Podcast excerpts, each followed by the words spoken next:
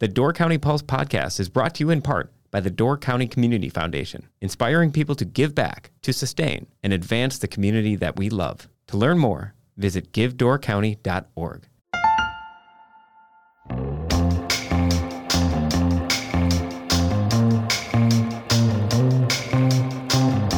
Hello and welcome to the Door County Pulse podcast. I'm Myles Dannhausen Jr., and I am joined by Deborah Fitzgerald this morning. Deborah, good morning. Hello, Myles. You call me Deborah. Only on the podcast. That's Uh, true. That's true. It's the only time I use that. You are the last Deborah. No, um, I don't mind that at all. we're just going to cover some news topics. It's been a while since we were able to sit down in here and talk about some of the things going on around the county, and there's a lot going on, as always, and not just the construction in Egg Harbor, which I just saw the other day for the first time, like driving through Oh, it. did- did you? I, Yeah. broke the law. I drove through. Uh, no, no, you didn't. If you were going to a business, oh, you you were just was just- driving through. Okay, yes, you did break the law then. I go there every weekend because I always have something going on there, you know, yoga or shopping or something, and they have craters. I mean, I have to go like I don't know one mile per hour.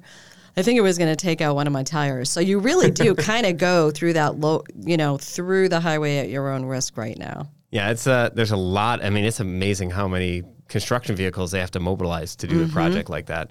But yeah, it's it's torn up, but you can still get to it for Yes, you can. Harbor businesses. I'm there every weekend. I can testify to that. So and like you said, you have to drive if you want to go to a business down there. You have to be going to a business, and you're not supposed to do what I did. Just drive straight through it. But you can also access a lot of those businesses from Church Street if you want to avoid all the construction. Mm-hmm. But So- some of the construction, right? I Yeah. mean, at the beginning part of it, that's where they're that's where they started. You know, the big, huge gaping holes. But yeah.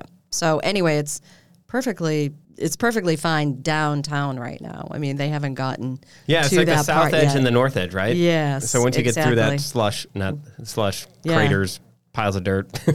Yeah, Speaking of slush, did you hear that there was a tornado in Wisconsin, the first ever reported for February? I did not. Yes. Where? I In were Wisconsin. ask just me that. yes. Long outside of our coverage area.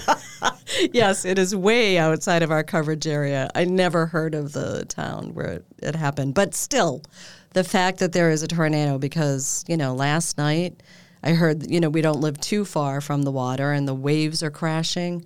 When was the last Yeah. time you heard waves crashing? No kidding. Early February. yeah, it's Friday, February 9th right now. And Yes. normally I would not be available to do this podcast because I'd be setting up for the Door County Pond Hockey Tournament. Oh, but right. we had to cancel last week just looking at the weather. You know, you sit there like two and a half weeks ago and you start seeing it kind of warm and you're just like, well, hopefully it breaks because all we needed, we've been able to make it happen with like one day of really cold temperatures and just working through the night and that happened last year, didn't that's it? what we did last year. And we were able to get half a day of, of good ice, even though it hit the 40s the day of the tournament. And in other years, we were almost going to cancel on like a Thursday, but we ended up, it just got cold enough overnight to like into the 20s or teens, and we could make enough ice. And then this this year, each time a new day would show up on the, the extended forecast, and it just looked warmer and worse and got worse you know, I've, I've been involved in events with the half marathon, the bike rides. My MO is usually like, why, why look at the weather? It's so Mm-hmm. unpredictable up here. So people are like, oh, it looks like rain Saturday. I'm like, I'm, I won't know until Saturday. And Right. usually that's the case. A lot of times they have a thunderstorm or rain predicted and it ends up being a beautiful day. they have such a hard time predicting the weather over this peninsula. Right. Because of the water body influence. Yep. It changes everything. And then, so with the pond hockey tournament, several times I've thought, all right, we might have to cancel. And then it just, it gets colder than you thought and we can make ice. This year, there was just no chance. I mean, what a weird weather year. What about roller skate hockey? I mean, anything that is, like that? that is the kind of thing that Brian Fitzgerald has brought up. Maybe we could do that because Brian is, is the main organizer of the event. And had we not canceled it, this is usually a time when he's like, "All right, what do we do if the ice doesn't hold? What do we do?" And and this year there was just no chance. So Hmm. You Fingers can't really the convert an ice rink to a roller rink, can you? I think they're overnight. I probably mean- bigger. it's I think it's harder to roller skate than it is to ice skate. yeah, and personally, and and everybody who skates doesn't necessarily rollerblade or roller skate. So yeah, true. anyway, All right. on to the news and away from this terrible weather. What do you want to hit up first? I think it's up to you because you're sitting you're sitting in the seat where all the controls are. So that automatically gives you the All right, I have to opportunity to say, you uh, know. all right, let's talk about Sister Bay. Okay. Which is interesting because Sister Bay is a new beat. Now here we A new mi- beat for you, yes. Yeah, so here we mix things up periodically and try to get as much coverage at as many of the 19 municipalities that we have.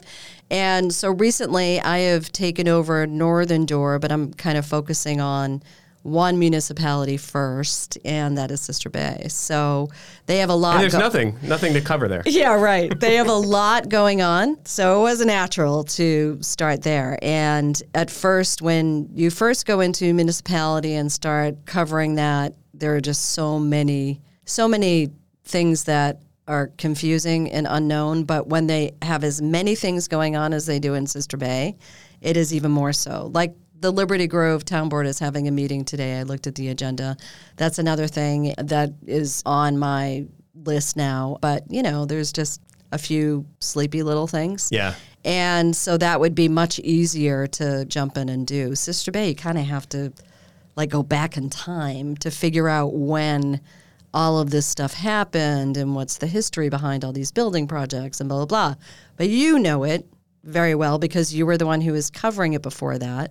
And it's also a community near and dear to your home. Yeah, and I've been involved in different committees there over the Right. years as well, stretching back 20 years. Used to own a business there, so obviously, like very familiar with it and intertwined with it.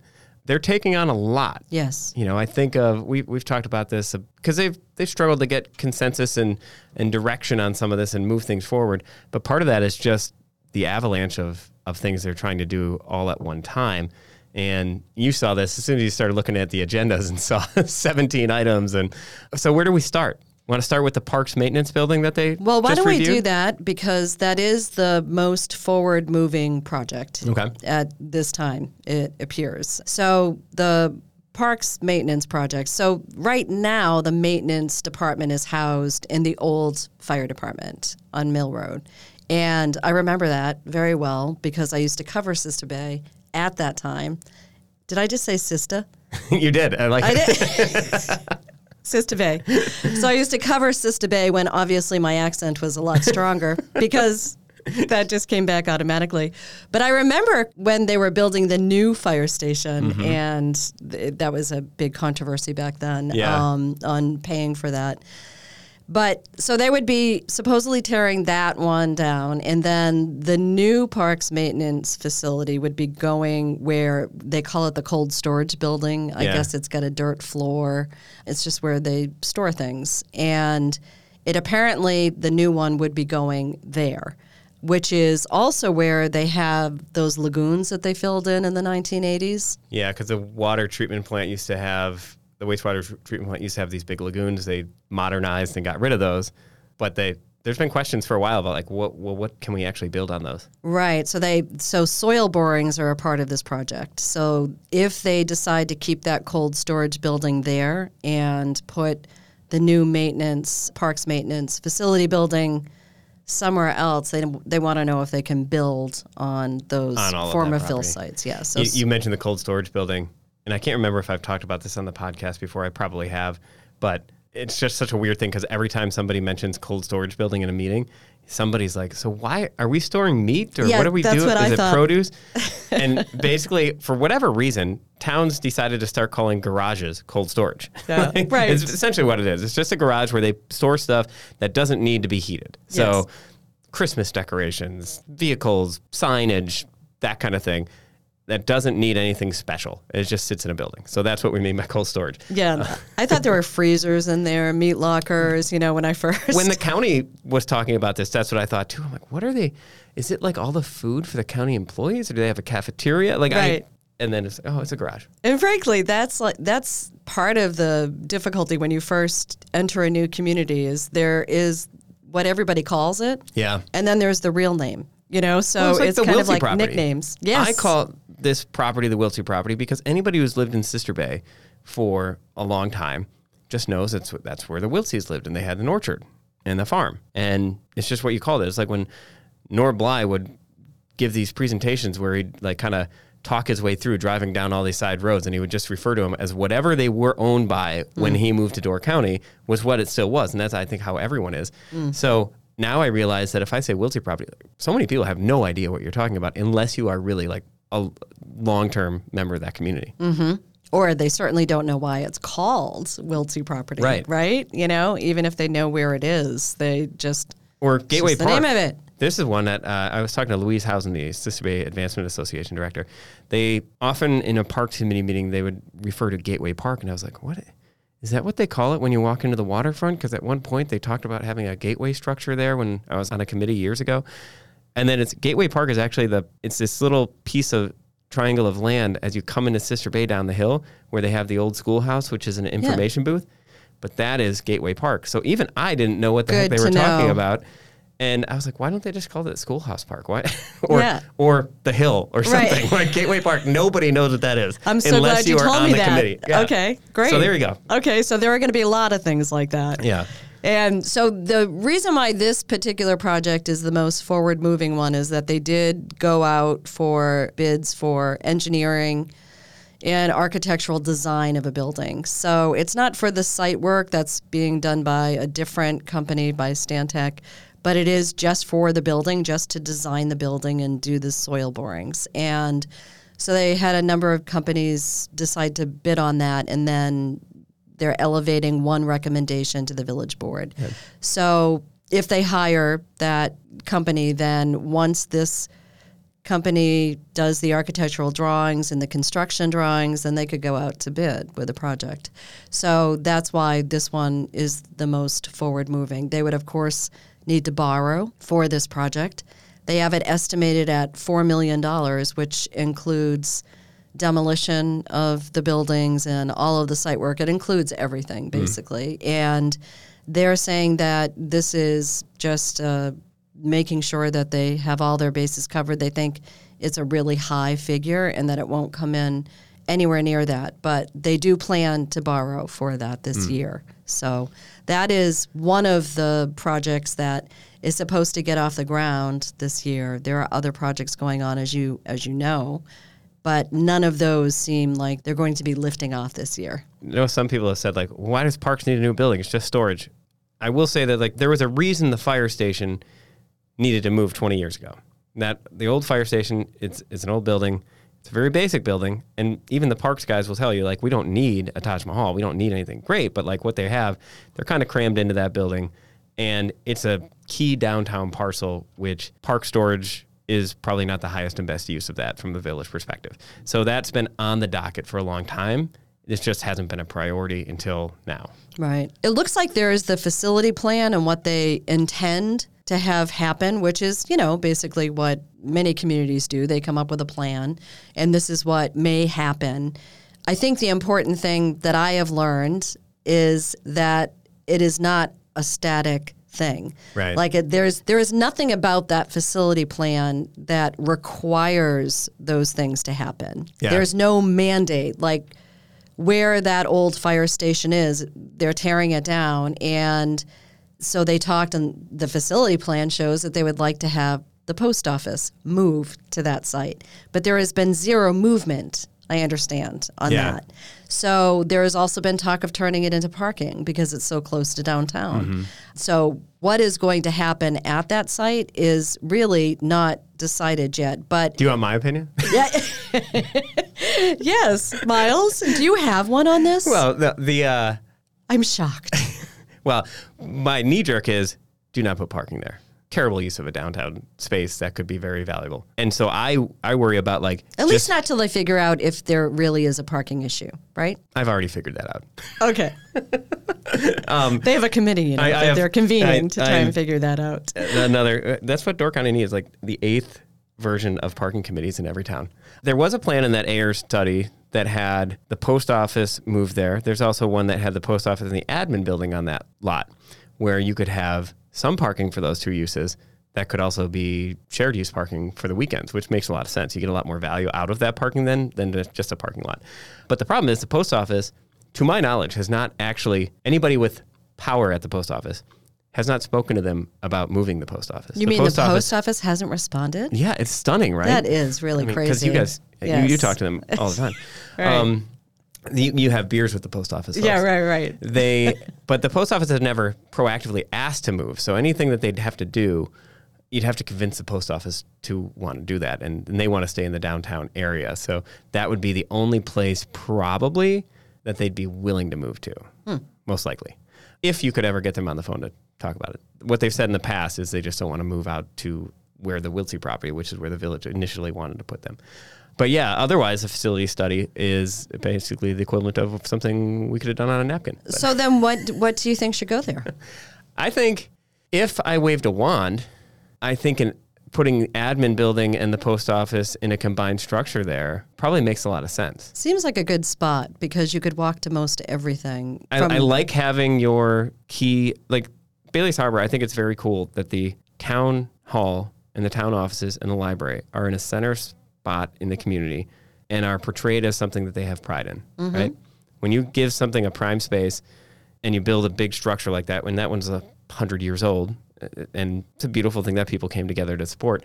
Then the fire station's across the street. I think that says a lot about like a pride in place. Mm-hmm. And it's not that every town has to do that, but I think that means something. Kress Center in Egg Harbor, it's in the downtown area, and their village hall is right on the Bertinger Center is right on Main Street.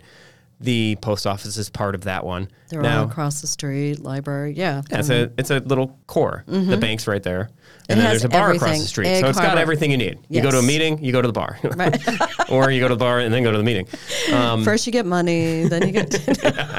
then you go to the bar. Then Yeah, you go. But that to me would make a lot of sense. I think there's a lot of different options. The last dead last on my list would be a parking lot Mm. in a downtown core because yeah, it seems too valuable to just put a parking lot. Yeah. I mean, it, it really does. I mean, I, I can't think of another community down here that just has a parking lot somewhere. Can you? town of Gibraltar Where is there? behind the town hall when they build. But it's yeah, but it's with the town hall. You Yeah, know, right. So uh, so all of their parking is there. I mean, I can't. They do have parking down by the waterfront, but that's harbor parking. Mm-hmm. I can't think of like if they were to put parking there, it would just be like parking in the middle.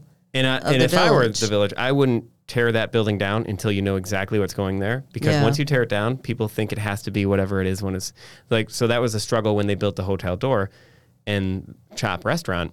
Is they demolished the building that was there to try and grease the skids for a developer, but then it sat empty for a few years, and then they would use it for parking, and it was green space.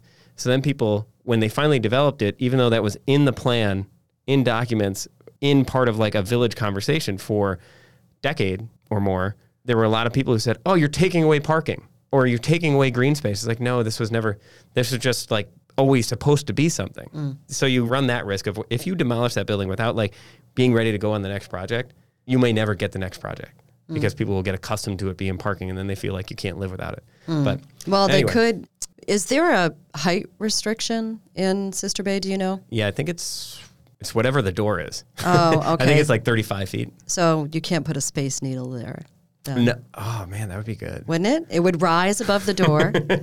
and then, you know, really one of the biggest complaints that people have about Sister Bay is seeing lots of development on top of the highest points of Sister Yes. Bay. So if you had a space needle, then it would deflect from seeing those bluff top areas. And it could be an amusement thing. You just shoot It could- people up at like at Great America, and then you can get this, these incredible views of the entire peninsula because you just make Right. it super tall. I, I think we shouldn't dismiss the idea of It's a having good idea something too like that. Uh, some friends of mine like to refer to Sister Bay as Sister Vegas, so this would even play Oh. more into that. Or it, it could look rustic. I mean, it, it, it wouldn't have to look. Make it out know, of wood. yes, Make it out of. Jenga blocks. It could be a, I mean, look at the view. The I view mean, it would, would be, fantastic. amazing. All right. So, So anyway, now we're off track. Um, anyway, so they got a parks building that they're trying to do, but then what else is on the docket there? Most immediately, Mill Road West. Oh yes, So west of Highway 42, that's supposed to be starting in early March, and it's supposed to be finished before Memorial Day weekend, so mid-May. But they're completely rebuilding that road, and it is you know new storm sewer and pavement, sidewalks, lighting, curb and gutter. All of that stuff. And they're using their premier area resort tax that they've accumulated since 2018 for that project. And that's interesting because back in 2007, when they bought the Helms Four Seasons Hotel on the water there, one of the first priorities to, was to rebuild Mill Road. Oh. But then they weren't sure like what they were going to do with that parcel across the street, and then other projects came up, and then it was like, well, let's bury the power lines. Oh, we got the Al's property. Let's buy that one. So it kept pushing down the road, reconstructing that. It's a little stretch. It's only Yes. like maybe it's a quarter mile. Right, but it's pretty pivotal. I But mean, it's- it's, waterfront park, Yeah, the yacht club. So it is a it is a big stretch. and it was in bad shape 15 years ago, and it is in really bad shape now. I mean, we put on the a bike ride there, and the worst part of our bike ride oh. is the first 100 feet. Oh. so it's like because it's you know there's a lot of potholes and there's some drainage issues there. I wouldn't say a flooding problem, but there are big. If you get a rainstorm or anything, like you get these big puddles. So Well, one person's puddle is another person's flood, as as I think I, I I think I reported that actually.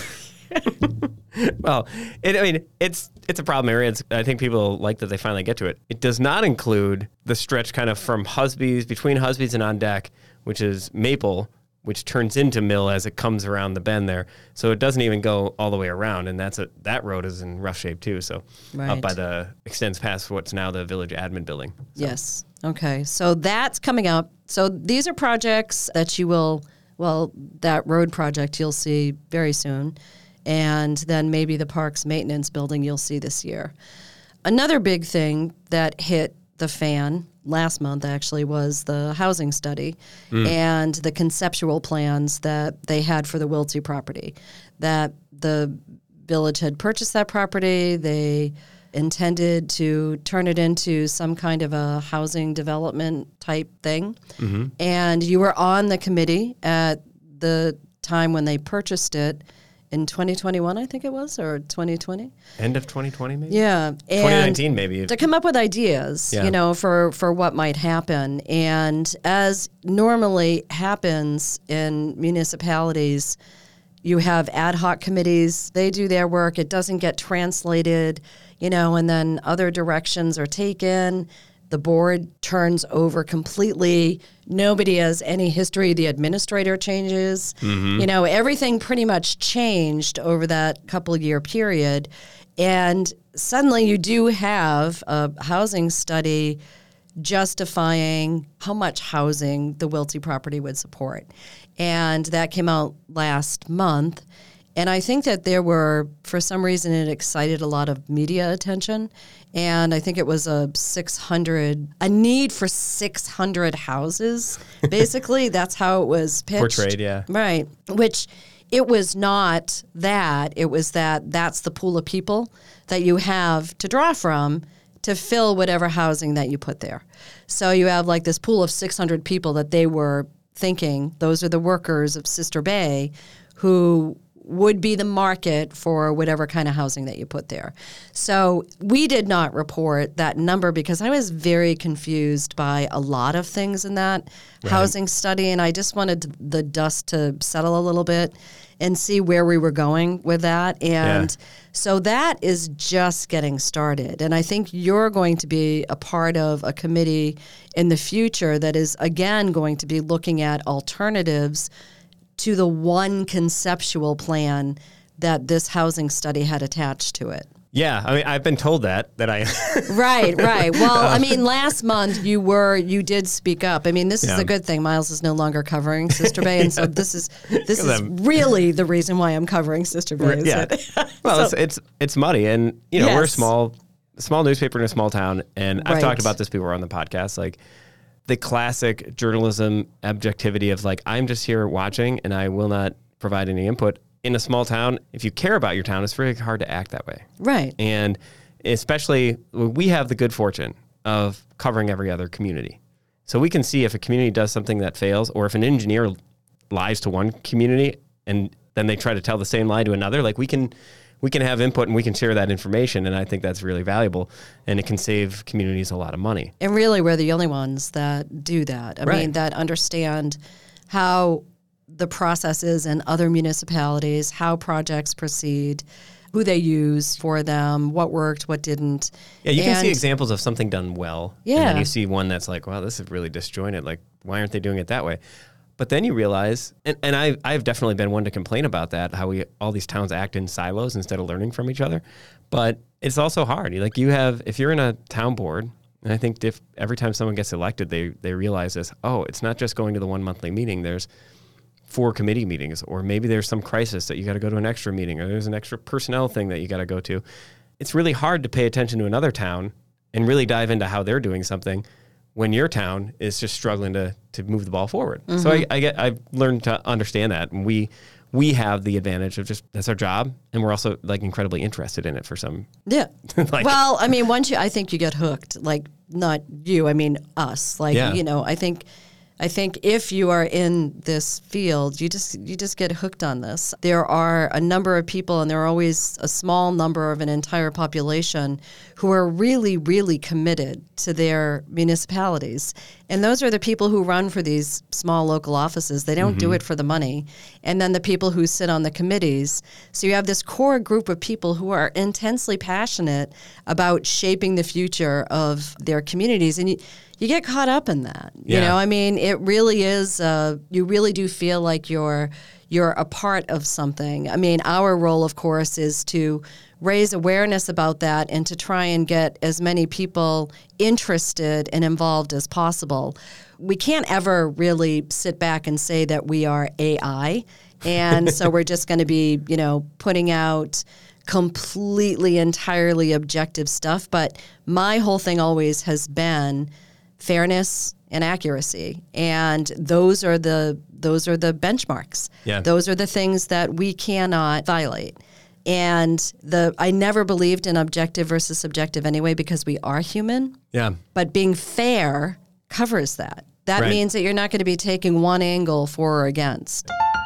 The Door County Pulse podcast is brought to you in part by the Door County Medical Center. Are you looking for a job with excellent benefits, culture, and potential for advancement through tuition reimbursement programs? Door County Medical Center is hiring. For more than 75 years, Door County Medical Center has been the leader in health and wellness for Door and Kewaunee counties. Their integrated medical center provides a wide range of specialties, including primary care, behavioral health, general surgery, the Women and Children's Center, the Door Orthopedic Center, the Door County Cancer Center, and more. To join the team, apply today at dcmedical.org/careers. And I think you're right. That's the biggest thing is are you being fair? Are you Yes. putting it out there? Are you giving people the option to to get the information at their fingertips and in their heads to partake if they want to? Right. Even if you disagree. Yeah. And a lot of times that's what we do. Right.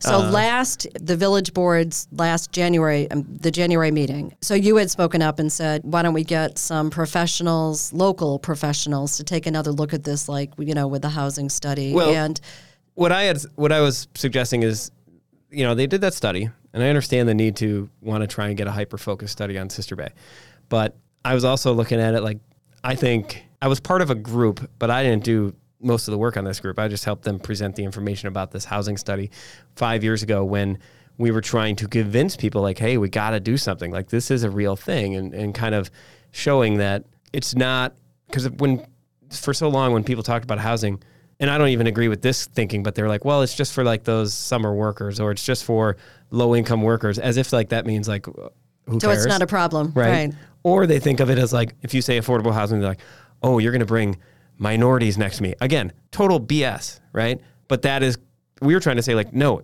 it may be that, but it's also nurses, teachers, cops can't afford to live in your community. You all want those things, right? Like so we were trying to show that like this is a real deal because for 20 years we couldn't move the needle. And this was a housing study that was the Door County Economic Development Corporation in conjunction with the county and other entities. That, Yeah. A whole list. I mean, I had that in last week's, I think, I'm pretty sure in last So, week's. so DCEDC did that study. yes. And when they first announced that they were doing that study, I was like, you really need to study this? Like, why do we need to do this? But then ultimately, I was like, this was good. Like, it really broke it down by how much was needed in different parts of the community, gave a baseline that you could take to developers and say, like, hey, we've done it. Look, we need this. Build it, you know? I remember it, was has- great. Like when I came in 2020, they had just completed it. And so it was wonderful to have that kind of information. And it really does give you a quantifiable start. Right. The part I was uh, involved in was just the communications aspect of going to different communities. We did sessions in I think four different parts of the community to try and not just say, "All right, you're you guys are all invited," or "Hey, this study's online," but like we're going to take it to you. We're going to break it down. And Amy Kohnle from the United Way, Mariah Goode from the Land Use Services Department, and her colleague Becky Kerwin did a lot of work, as well as Marty Olejniczak from the city of Sturgeon Bay, and creating a really good document that made it tangible to people and that showed exactly like what was for sale in your community, what was for rent in your community, and in many places, zero was for rent. And like, how are you trying to get workforce if this is what it is? Or how do you expect your kids to stay here if this is what they're looking at for a market? And really broke that down community by community and job by job. That I thought was probably more valuable and instructive for Sister Bay. So I said, like, well, maybe we'll go back to them and see if they can update that study. And that's what we're working on now, and largely they are working on, because I, I just think it's it's really good work. But now it's not as much convincing people to do it. It's like, what do you build? Sure. And Which is kind of harder, it- almost. a you little bit harder. Although I think the the general consensus. This is one reason why I'm not so much like study, study, study, because I'm like, build anything, Yeah. it'll fill. Right.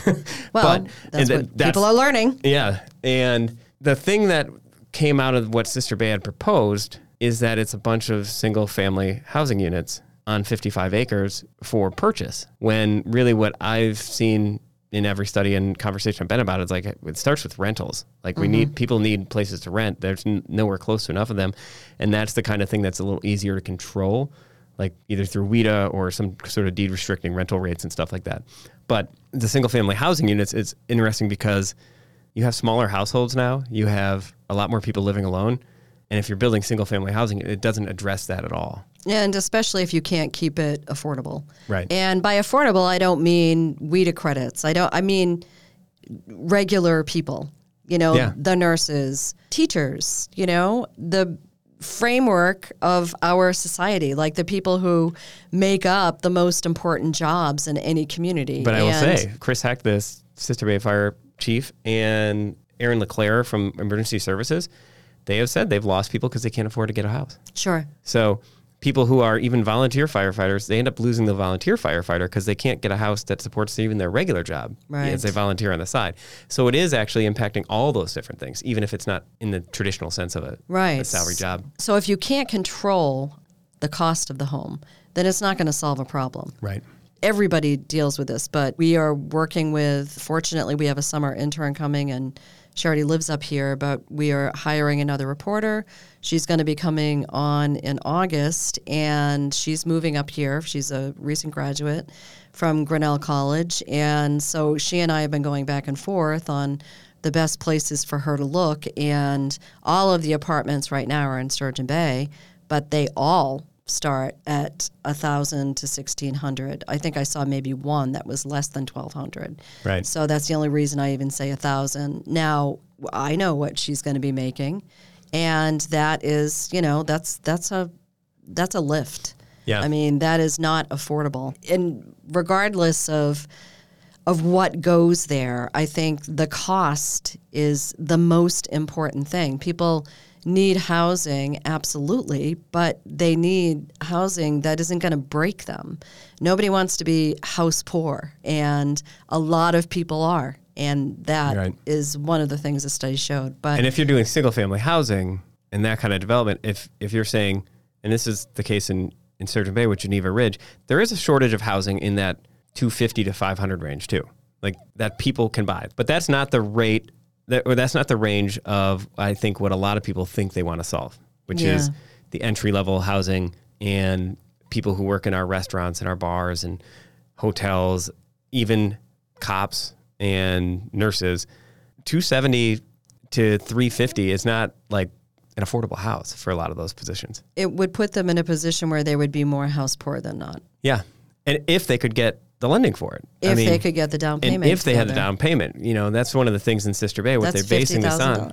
They're looking at the study and they interview a bunch of people and then they say almost all these people would struggle to have a down payment. It's like, then why is a single family home for purchase the direction you want to go? Like that doesn't connect for me. Mm-hmm. I think there's a place for that. It's probably some different model. Yeah. But I think that's why I always lean toward like, how do we provide rental units at a rate that someone can pay? And if they want to save money for a house, they can. and that's and I say if because like not everybody wants a home.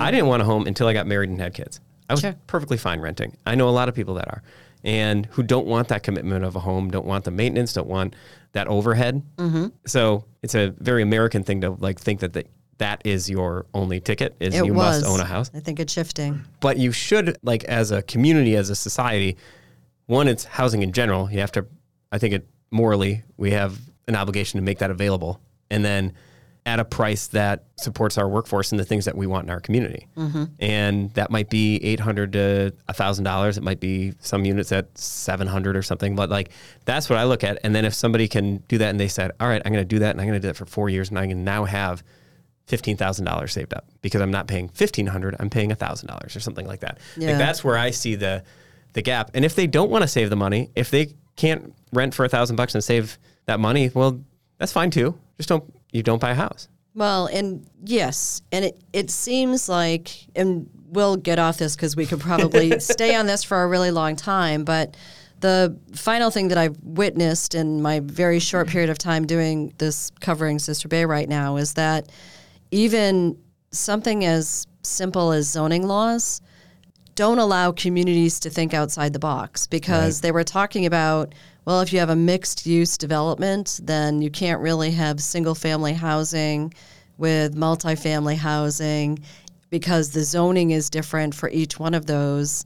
And that seems to me like not even an issue like just then change the zoning. Like zoning should support the best and highest use. And if that evolves over time then you need to change it.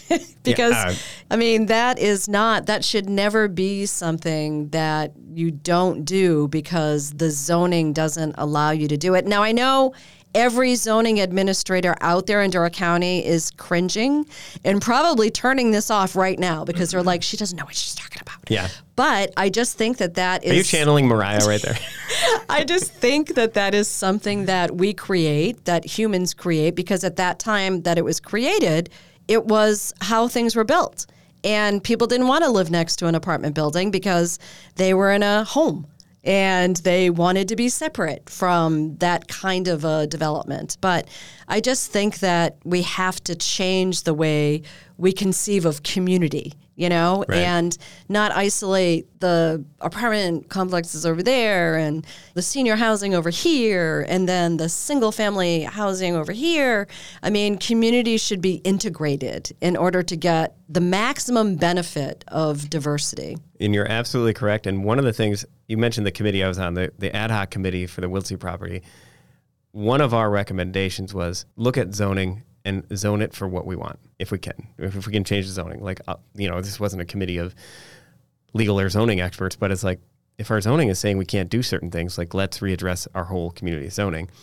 And I've said this before. I, I, you really can't be serious about affordable housing if you're not willing to talk about parking minimums and accessory dwelling units, mixed use, density, and single family zoning. Like if that's if those are like non-starters for change, then just admit that you don't care about housing, affordable housing, because you can't do it without it. Right, Like right. you can't do affordable housing on large lots with single units per lot. It's- it's exactly most the way expensive that it's it. right the way that it's been done in the past i mean and that is the definition of insanity right we Mm-hmm. know that so how about if we move to uh, sturgeon bay there are Yeah, just a couple of things i wanted to That's good.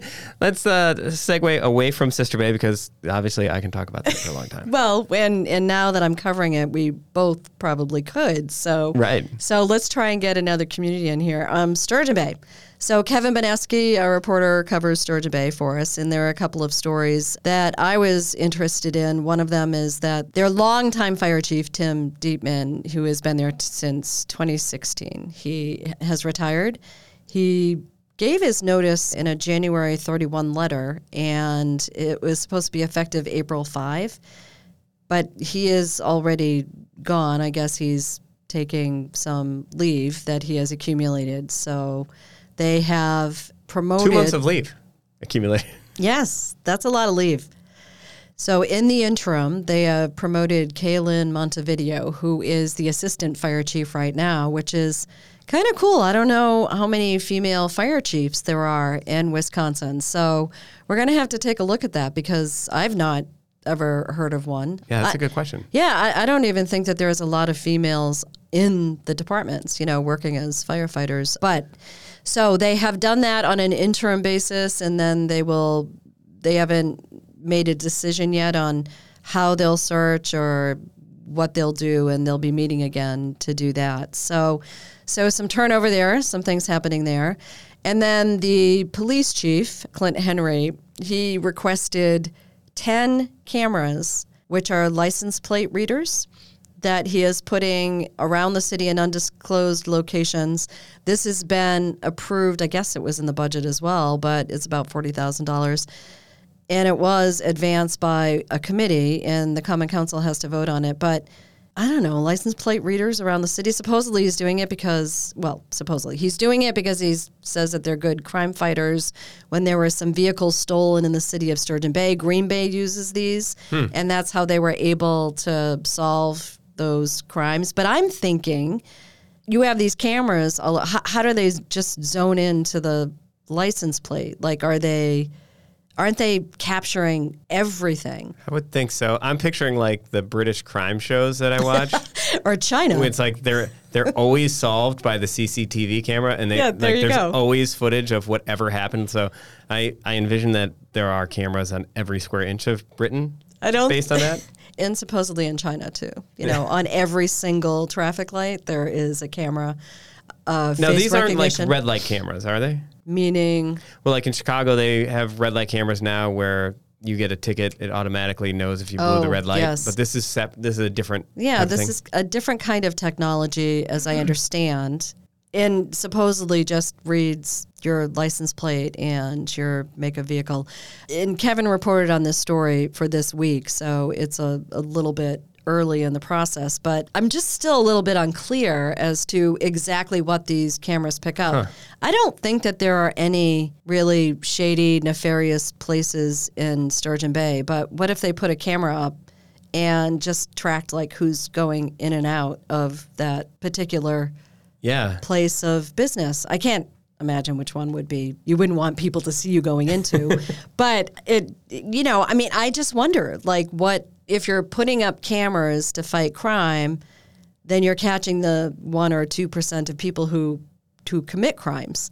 But all of the rest of the people are there. It'll be interesting what happens. Like these aren't totally uncommon. Obviously, people have a lot of these cameras on their houses. And I know, maybe I'm paranoid. But no, it is. It just feels different to have the city do it In a in a public space. in a public space. and how many vehicle thefts are there in Sturgeon Bay? Yeah, that's the thing. Like, what is the level of concern here and Yeah. the problem to be solved? Right. And then, and maybe it's totally fine, but it'll be interesting to he- hear how, like, what kind of feedback they get from citizens as they Yeah. hear this. Because it just feels a little weird in a small town. It does, and that's a knee jerk initial reaction. Right. And it probably is perfectly harmless and a great tool. Yeah. And they're just being leased, they're not actually purchasing them. Wait a minute, 40 grand for 10 cameras only buys you a lease? I guess so. Over two years. Man, we should get into that business. like, that's four grand. A, wow. I guess, you know, the installation and then wiring every single home in the neighborhood, you know. Okay. That's probably not what is happening with these cameras, but I, I do think it is. I do think it's interesting. We don't really know. We don't really know what is being captured, what data is being captured anyway. Because I was talking to the U.S. Coast Guard for a story that I'm working on, and he was talking about how they view the cameras when they're like looking at the ice fishing situation, which is not a problem at all this year.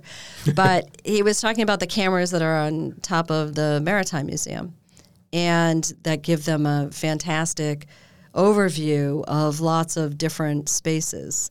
And I thought, oh, I didn't know that. Like, I didn't know that there were cameras there. And so I'm thinking that there could Probably a lot. I mean, yeah, there there could be a lot there there probably is a lot of data being captured that we're not aware of. It is. Um, it's interesting. Like the knee jerk is like, ah, camera. That'd be that's weird. And then, you know, as soon as somebody breaks into your garage, or like when I, my bike got stolen out of my garage in Chicago, I was like, anybody have a camera? Anybody capture that? Like, there So cameras everywhere. I was sitting in my office in my window when I was living in Chicago, and my window looked out at the garage, and I had the garage door open. And this kid ran into my garage and took my bike.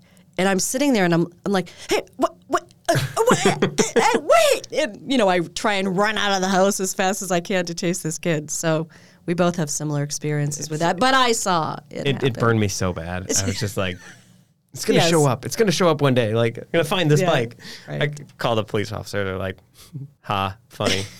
like, We have yeah, two hundred down at the police office. Yeah. So um, they did not get all your of their motivated personnel out looking for it. yeah. Do you have a security system on your house? I, I probably shouldn't say that. No, I don't. Yeah. like, Yeah, that's probably not a good question to ask. Where do you live? just got it for me. Um, All right. So anyway, that's coming up, and uh, they haven't completely approved it, but it was in the budget, and and you know everybody seems pretty behind it. So I think it it's going to be approved, but it was just different. right. Yep. Well, we are at nearly an hour. Okay. Always. Anything else you feel like we need to touch on before we wrap up? I just want to give a shout out to the two students in Sturgeon Bay who won the editorial civics contest. The Wisconsin Newspaper Association Foundation sponsors this contest, and it's the first time, it's the third year that they've had it, but the first time that any students in Door County actually participated. So Ellen Nerby, who is a sixth grader, she won the cartoon portion of it, and what they had to do was portray the importance of the First Amendment. And then another sixth grader, Stephen Blevins, he won an honorable mention for a letter to the editor that he wrote. Again, it had to have the theme of the uh, First Amendment. But these are students at T.J. Walker Middle School in Sturgeon Bay. And the teacher who proposed that the students do it was Stephen Jacobson, and he's a middle school sixth grade geography teacher. So he's the one who pitched the contest, and it was entirely voluntary. They had a number of students who took workshops for the cartoon, workshops for the letter writing portion of it. He said they had a lot of really great conversations about it. And I was just really thrilled to hear that at least this particular teacher in school picked this up. That's so, great. yeah, so other schools can be a part of that. And it is the first part of another thing that happens from the Wisconsin Newspaper Association Foundation. And this is all because we're trying to help support civics education in mm-hmm. young people because there is a huge responsibility that comes with living in this country and educating children early in often is important. And so there is also the Wisconsin Civic Games coming up and that is where high school students compete in civics related questions. I hosted one of those games and it was really really interesting and I couldn't I didn't know all of the answers to all of the questions I was even asking. But schools can gather together teams. Those are going to be coming up and I really encourage high schools to try and get a group of kids together to try and compete because Door County has never had one of those teams compete. Well, excellent. And congratulations to those two students, and thanks for entering the contest. And that's really cool that a, a teacher did the work to push it out there. So hopefully we get some more teachers doing that Right. for us going yes. forward. Awesome. All right, Deb, we covered a lot of ground Yes, we did. in two particular communities. All right. That's okay. Thanks, as always, for listening to the Door County Pulse podcast. We'll be back with you again next week. Have a great weekend. Bye bye. Thank you so much for listening to the Door County Pulse podcast. This podcast is produced by Myles Dannhausen Jr. and edited by Rachel Lucas. If you want to help us continue to create more great episodes just like this one, visit our website at doorcountypulse.com.